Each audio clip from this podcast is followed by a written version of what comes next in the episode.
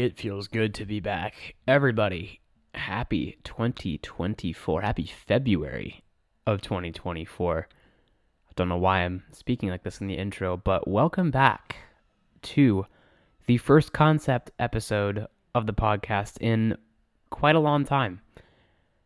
I'm going to cut straight to the chase. If you guys saw my Twitter, which I still refuse to call X, looking at you, Elon Musk, you guys will have seen that I made a big announcement today. Probably the biggest announcement in this channel or in this podcast for quite a while, and that is, unfortunately, for the select few NBA fans that tuned in every time I uploaded. From here on out, this podcast is going to be mainly Dayton basketball focused. Yes, I know. It's it was a tough decision to make. I mean that with every fiber of my being, but in the end, it came down to something quite simple. UD basketball, or, or, even the University of Dayton, has been in my family since 1965. I'm a third generation Dayton Flyer. It's something that I actually pay attention to. It's something I tweet about constantly. It's something that is in my blood. It hell, it's the reason I exist. So, to be honest, and I, I think that kind of propels it above a newfound passion of the NBA. Don't get me wrong, still love the NBA, still play 2K religiously. Hope no one is, you know, hearing me say that, you know, given in the professional in the professional world, but it doesn't matter.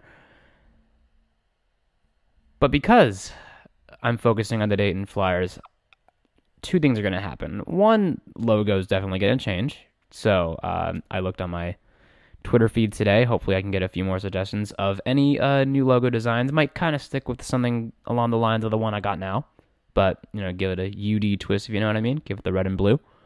Maybe put a little uh, sneaky Rudy flyer on there. Uh, and uh, flying with Doug. Doug, if you're uh, listening to this, uh, maybe I take some inspiration from you and maybe insert a little Chapel Blue in there. You never know. Um, other thing I want to talk about I'm going to get started in this Dayton content right away, everybody, because this season for the Dayton Flyers, I'm going to be brutally honest and say I came into this with no expectations. Since 2017, Dayton has not made the March Madness. Since 2017, a lot of those times we were the favorite. But I kept the faith. And to be honest, again, I don't think many others did. But with this season in particular, this team has given us a reason to pay attention. And I won't gloss over it too much because I'm sure you've seen it somewhere on CBS Sports Network, ESPN, or any other bracketology, college basketball related, what have you. It's probably all on that smorgasbord. Dayton, as things stand currently, February 7th, they are 18th in the country. At no point in this entire season did I expect my Dayton Flyers to be ranked. Yet we've been ranked for a while. And my God, it's a good feeling. It, it, it truly is, especially in this age of NIL, especially in this age of transfer portal. But if I want to put this even simpler, we're just playing damn good basketball. I'm seeing good basketball. I'm seeing a completely different brand of Dayton basketball. We I've I'm seeing a renaissance. I think that's the greatest way to put it. This Dayton team is a renaissance. But as we're approaching 4 minutes into this recording, I'm not going to waste any of y'all's time because out of all the weeks that are behind us now, as much as I want to gloss over the fact that we're 18 overall, this week in particular is going to be probably the most important week of the Dayton Flyers' entire season. Why? Not just because of the game that happened yesterday, February 6th, which I'll talk about in just a second, but of what's coming up. So let's get started. Let's talk about yesterday. Dayton Flyers head to Pennsylvania to take on St. Joe's or St. Joseph's University, which Dayton um, definitely sets a standard in the Atlantic 10 conference, arguably in college basketball, my completely unbiased opinion of having a legitimate arena, having a good, you know, platform, a safe platform for both teams to perform. Um, St. Joe's very clearly doesn't have the same agenda as we do. Uh, that's okay if they want to keep it that way for heritage purposes. That's perfectly perfectly fine by me. But I bring this up because I look at Twitter a lot now, uh, especially a lot more because I've gotten a significant increase in following in the last couple weeks. Thank you to you all. Uh, hope you are listening to this, by the way. I had no idea just how close fans are to the players in that gym. And it, yes, I called it a gym. It's a fucking gym, guys. Let's be honest. Sorry for the French, but it's a fucking gym. Let's be honest. I think they, they do need to rethink on that department. But even if I'm not going to complain about that, going into that game, here's what was at stake. Dayton at the time were 18 and 3 A couple games back, they had lost against Richmond, or a few games back, they lost against Richmond for the first time in the Atlantic 10. At the time, I thought the Flyers would put it behind them. But to get through the first part of the week, they had to go through St. Joe's. Won five of the last six.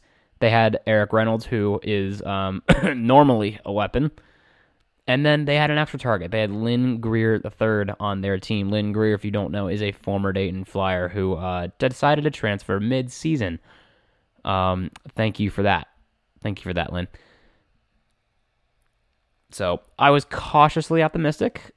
The first few minutes did not give me too much hope. Flyers went down 15 to 5 very early on. St. Was hitting absolutely everything. And so I did something in that moment that I usually do not do. I pull away from the game. Yep, I know what people are going to say. You are going to want to light me on fire. You have a Dayton podcast, and you're going to be so hypocritical enough to pull away from a game that you love dearly. As a matter of fact, I did. I have a very good reason for that because of something called superstition. Shout out Stevie Wonder. Let me explain this during the LSU game, if we want to flash back the clock a little bit, Dayton was down by as much as 15. I was watching this game on a stream. Won't get into why, but I was. And I made the decision to shut the stream off, go downstairs in my house, and put the ESPN Gamecast on. Just on my phone. Don't know I don't know what forced me to do it. I just decided to do it. The minute I started doing that, the Flyers started coming back. Flyers came up from 15 down to win by three. So, not the biggest superstitious guy at all, but I did the same thing last night. I'd be lying to you guys if I said I didn't. I paused the stream. In fact, I just wiped it from my computer and then turned ESPN on. Little by little, the lead was chipping away. Dayton went into the half only four points down. Couple points I want to make. Uh, first of all, as I mentioned about the audience, uh, you guys sit way too close to the uh, to the floor. I'm starting to think that uh, they need to at least give it a row back or something. There was quite a lot of um, trash talking. I'm not gonna I'm not gonna knock that. You know, I was a student in the UD student section. I fully get it. I said some quite outlandish things in my day. Won't say what. Um, no, no slurs or anything. Don't worry. Uh, just you know, I like to think that getting inside players' heads means uh, just shouting completely absurd and random comments because their response is, you know, typically to go, "What the hell is he going on about?"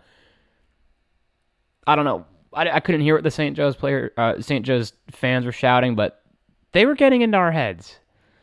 Um, Koby Elvis picked up a technical before the half ended. Um, I'm guessing the fans really ticked him off. Uh, we'll get into why I think that was a huge mistake. But there's a big event that I do want to talk about. It's something I tweeted about today. There were two things I really think that lit the fire under UD's belly. The first being the fans, as I mentioned already. They got under Koby Elvis's skin for sure, getting that rather stupid technical. But I think something else absolutely fueled it as well. For the first time in quite a while in the A10, it might be the first time I've actually ever seen it in the A10, a flagrant 2. Someone was thrown out of the game. Thankfully, it wasn't a flyer. Um, I don't know when this was in the first half. Uh, Flyers forward Nate Santos, who has been brilliant this season, by the way, uh, driving into the paint. Uh, I guess you know trying to get a putback or get open in the mid range. Going in. St. Joe's player, you know, just about exiting the paint. Looks left, notices Santos coming at him. And as Santos is coming in, he decides to not go for the ball and clothesline him. Just elbowed him right in the jaw.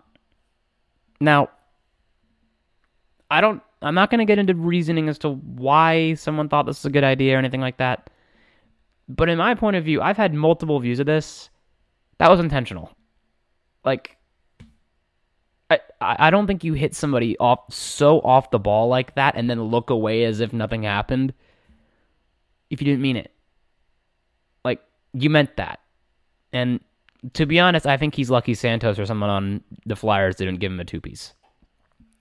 Shout out to the Flyers for not escalating something because, you know, we don't want to let their fans win. That's not what we want. Santos was okay. He got uh, got up and uh, dominated in the second half. Meanwhile, uh, Santos player is rightfully kicked out. I'm going to declare something. I think he should serve a suspension as well. That is a very dirty hit, very dirty play off the ball and it endangers the safety of a player. I'm not saying this as a Dayton fan. I'm saying this as somebody who cares for the safety of a player and a student. Like Santos is a key piece of Dayton. You know, and getting hit so off the ball like that, not even an apology by the way. Like their coach thought it was not intentional. Um get out get your head out of your ass, buddy. Like just I don't know, it was unbelievable. Um seeing that and then the half come along. The second half, though. Guys, I'm not to get ahead of myself here. That might have been one of the best halves, if not the best half, of Dayton Flyers basketball I have ever seen. It takes a lot for me to say that. It takes a lot for Twitter to say that. It takes a lot for UD fans to say that because we've endured quite a lot of pain. I got you. Long story short, the Flyers put up 60 in a half. 60. Some teams don't even put 60 up in an entire game. The Flyers were down by as much as 11. They went into the first half down 4. They ended up winning by 15. Everyone in the Dayton starting lineup were in double digits in points. DaRon Holmes. Shout out to my guy. Everyone thinks he's going to be the centerpiece. But what I am constantly tweeting, what I what I said last night was last night's performance proved that this isn't just DaRon Holmes and a team around him. This is just a team. It's not a group of individuals, it's a collective group of guys. We have a group of guys that can hurt you. If you're the opposition, not physically hurt you, but you know what I mean. And I think that's what we saw tonight. Koby Elvis had a double double, 10 assists, 21 points. Nate Santos, who I'll bring back up here, 21, absolutely erupted in the second half. And again, I am pretty sure it's because of what fueled them in the first half. They came in angry, and I can tell. I want to even give a shout out to Javon Bennett. 18 points, 5'10. Unbelievable, dude. Javon Bennett is probably a it was one of the biggest keys for Dayton's success this season. He's one of the biggest he's the biggest plus minus overall out of the entire Dayton lineup when he's in the game. Not DaRon Holmes, Javon Bennett. Who knew? As a five foot four person myself, shout out you are standing up for our short people. Thank you. Five ten's not very short, but in basketball it is. So let's call him a short king in basketball. Flyers going to win 94 79. I mean, getting 94 points as a, Dayton team at any point is incredible. Um, Erik Reynolds for St. Joe's, who is uh, supposedly going to be a weapon, was absolutely not. He came in um, with 29, I think it was, um, 29 straight double digit games. He went, he finished with seven, which um, I think that needs to be applauded. Uh, we did not let Lynn Greer the third have a revenge game, which is another huge point I mean, you have no idea how afraid I was that he was going to start gunning for us. And For the first couple minutes of the game, he was. Flyers win, improved to 19 and three. Um, a rather good start to uh, arguably the hardest hardest week of the season for the Dayton Flyers. Now, it's one game. So why do I think it's still going to be the hardest week? Gonna quickly take an audio break. Let me get to what's next.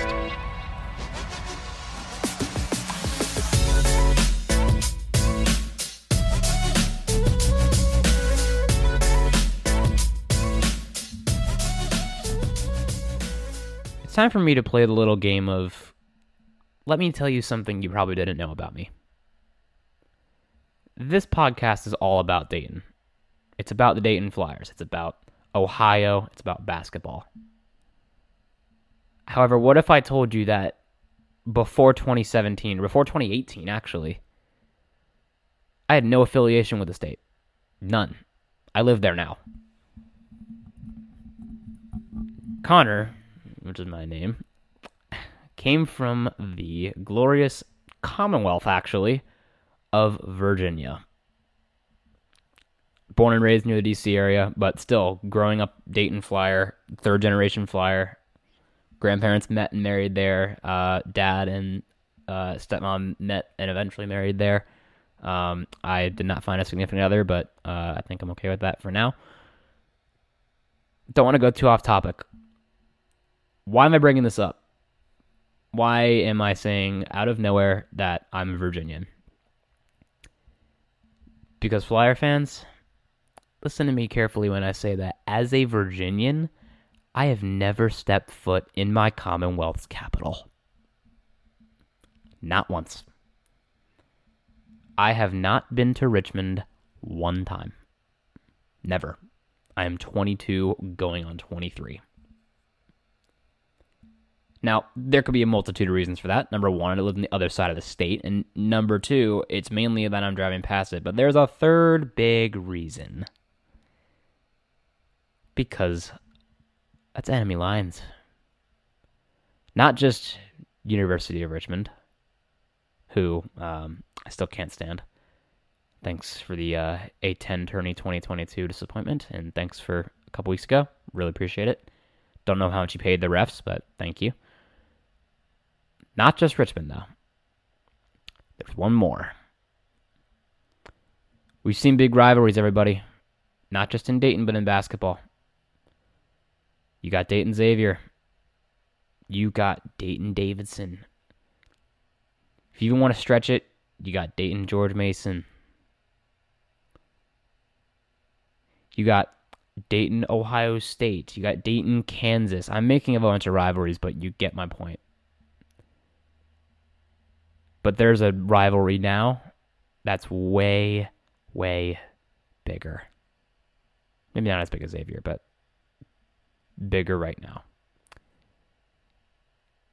This Friday, two days from now, the Atlantic 10's biggest rivalry kicks off for its next installment. Dayton travels to Richmond to play VCU it's that time again. It's time for a showdown. I am so ready for this. The Atlantic 10 is ready for this. College basketball is ready for this. Jon Rothstein is ready for this. One of the biggest college basketball analysts out there. This is nationally televised for a good reason. The Atlantic 10 is not going to be looked at in a good light that often. But when these two teams come together, you bet your bottom dollar it's going to be. Dayton VCU will happen this Friday in the Commonwealth's capital. I keep forgetting it's a Commonwealth. I think it's stupid that it's called a Commonwealth. As a Virginian, I kept calling it a state. Probably still will, for no good reason. This is going to be obviously bigger than St. Joe's. This is truly why that this week is going to be the hardest week. I knew St. Joe's was going to maybe give us a kick. The thing with VCU, I don't know what's going to happen. No one does at this rate. But against VCU, all bets are off. And it's not it's not just me. It's not just me as an alum. It's not just me as someone who looks at the rivalry. Excuse me. It's someone who's looking at the latest numbers. The last 4 regular season times that these two sides have met in A10 regular season play, guess what's happened? The away team has won. So, what does that mean? Well, it means a couple things. Let me break it down. First of all, it gives me a little bit more confidence about this. Anthony Grant, uh, shout out to Sully. I think he, he, was the one who pulled up the record just now. Anthony uh, Anthony Grant against VCU. Um, in VCU's arena, don't know the arena's name, don't really give a shit. Three and three. If we compare that to the home and neutral record against VCU, that's by far the best. Dayton has won the last two times we have visited VCU. So, let's just hope that uh, God's not looking down on us and going, you know what, third time's a charm. Dayton will go in as the favorite, as 18th ranked in the country. They will go in hungry. You know, just beating St. Joe's and putting up 94 in an away game. Believe me, that second half gave me a good amount of confidence. But guys, this is VCU we're talking about. This is a team that we like no matter what, no matter how many times they beat us, no matter how many times they evaporate our hopes of going to the March Madness, they are always going to be out for blood. Because that's just what the rivalry is. We could be in dead last and they could be right at the top. And you know what? They're still going to play like they have everything to play for. We're going to do the same thing. Flyers only lost one game in the conference. VCU has lost three. Now, I think this would be a good time to kind of break down VCU in itself because if it's confidence you Flyer fans want, if it's keys to the game you guys want, I got both. I got both. Trust me. Let's just start with our opponents. VCU just came off of beating Richmond handed Richmond its first loss in the A10. Now, this moves a lot of needles, but I didn't say it moved all needles. Because they both play in Richmond. They also hosted Richmond. Dayton, on the other hand, had to travel multiple hundred miles to go play at Richmond at a sellout crowd and eventually lost. What I'm saying is not to be picky, but if you level the playing field here, the results will be very different. Now, I'm not saying that's not a quality win for VC whatsoever, as even as a Dayton fan, credit where it's due. But they're going to be a hard team to break down. Every team in the Atlantic 10 has some sort of weapon that we have to analyze before we get into that game. There could be a few to pick here. There's only two at VCU that I'm going to be looking at. Let's start with the main guy, Max Shulga. Max Shulga transferred to VCU this past season. Put up almost a double, uh, put sorry, almost put up a triple double last game uh, in their win against Fordham or the win at Fordham. Max Shulga is a is one of those guards who can do a bit of everything. He's honestly like a bit of a more offensive Josh Hart. On the rebounding end, passing end, shooting end, he also averages more than 41% from three. Max Shulga is a double double threat. Without him, that offense doesn't run. It might run, but not as well. It's like a car missing a cylinder or a spark plug. He's their spark plug. Other player I'm going to bring up doesn't even come from their starting lineup. It comes from their bench. Joe Bamisil, Bamisil, however you pronounce it. He is going to be someone that we, as Dayton fans, need the bench to stay alert.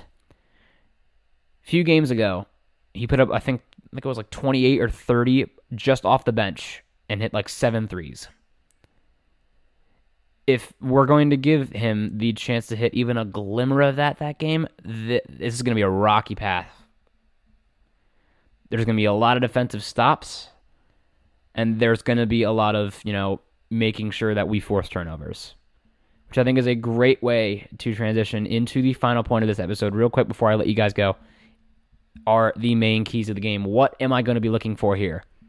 Well, let's start with these past couple of games for Dayton because it is relevant to what we need to apply for VCU. The past couple of games, what I've noticed, Richmond, and if you looked at my Twitter too, I tweeted this as well. Dayton should be thanking their lucky stars. They got the wake up call. Their loss to Richmond. It came at the perfect time, and it came against the perfect opponent. It's still considered a good loss to Dayton. It's a quad one loss at this rate. But that's not why I'm focusing on it. In that game against Richmond, for the most part of the game, we shut down their main weapon in Jordan King. Mind you, we got a little hot later on. We shut down their weapon, but what the Dayton Flyers failed to do is close any door to a secondary weapon becoming hot. Richmond found that weapon. They found a couple of them actually that got hot in the second half. And this is rather important because these next couple of games, oh boy, they understood this assignment very well. A way to uh, let's let's start with the GW game a couple games ago. James Bishop, GW guard, haunted Dayton in their loss to them last er, in Dayton's loss to them last year. Easily 20 point threat runs again like Max Shulga runs the offense. It is one thing I am firmly believing this. It is one thing to shut down a team's primary weapon. But it is another thing to not give a team a chance to find a secondary weapon. That's exactly what Dayton did. Huge win for the Flyers. James Bishop, who normally would average 18 a game, came in and put up 10 points, no threes. I think he finished like 0 for 6 from 3. Dayton cruised to victory. Splendid performance throughout. They they understood the assignment. Against St. Bonaventure, bit more of a rocky effort. But with the St. Joe's game, people, we need to understand how tricky it was to shut down Erik Reynolds. This is a guy coming in with almost 30 straight double digit performances. He will easily put up 30 if he feels the need to. Dayton had him score seven points. At one point, he was 1 for 10, 1 for 11. He missed seven or eight straight threes before hitting one with maybe two minutes left in the game. And if people even think that's a stretch, they had a secondary threat, at least for that game, in Lynn Greer. You know, big target on Dayton's back. He wanted to have a revenge game. Initially, he was. Even the Flyers didn't let him get hot. We focused on our game made sure we stayed solid offensively. We shared the ball. It didn't look like we took too many dumb shots. The zone defense needs a little bit of a talking about, but for the most part, we were smart. We acted like a team. And because we acted like a team when we came out of that half fierce, they just couldn't respond. Even if Erik Reynolds decided to hit four straight threes, it wouldn't have mattered. And that is huge. That and that comes at the right time, just three days before facing VCU. We are coming into that game with a good attitude, a good mentality, a great performance, and good overall team play, and a team that shuts down weapons. It seemed like even if St. Joe's wanted to push their pace, which is a much faster pace than us, it seemed like at the end of the day, no matter what the pace, we made it our game. And that's what I think the Flyers are going to need to do with VCU. Shut down Max Shulga. Shut down Zeb Jackson, who's another going to who's going to be another big one in the lineup. You make sure you force Max Shulga into a ton of turnovers. Make sure he doesn't get active on the glass. So boxing out's going to be big. Looking at you, Isaac Jack. Looking at you, DaRon and Nate Santos. You guys gonna need to box out. You guys do just that and get hot early and share the wealth everywhere, guys, it's going to be hard for me to believe that A10 uh, that Dayton won't win the A10. We played like an at-large team last game. Let's do it again. Who says no? By the way, uh, ESPN Bet Analytics are actually giving us a more of a chance to win this game than they gave us St. Joe's. I figured let's take it. Let's show why we're ranked 18th. A win against VCU, hell, that might put us in top 15, maybe top 14. Dayton has one of the biggest stats, and this is the last thing I'll say before I let you guys go. Dayton has the fourth best resume in the nation. That is not a word of a lie. Look it up. Dayton has no bad losses, has good wins, and is on a good streak, and has a pretty good strength of schedule still. Way stronger than Richmond's. They're a cakewalk. So I don't know about you, Flyer fans. I'm ready. As a Virginian, I do not affiliate with VCU, other known as very crappy university. I don't fuck with it.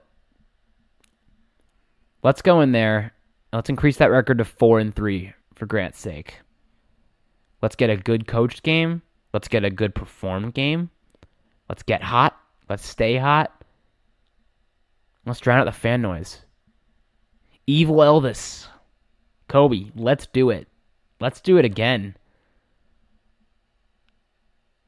Santos needs to take another hit to light him up in the second half. Oh, do it. Come on. Bring it on. We're not afraid.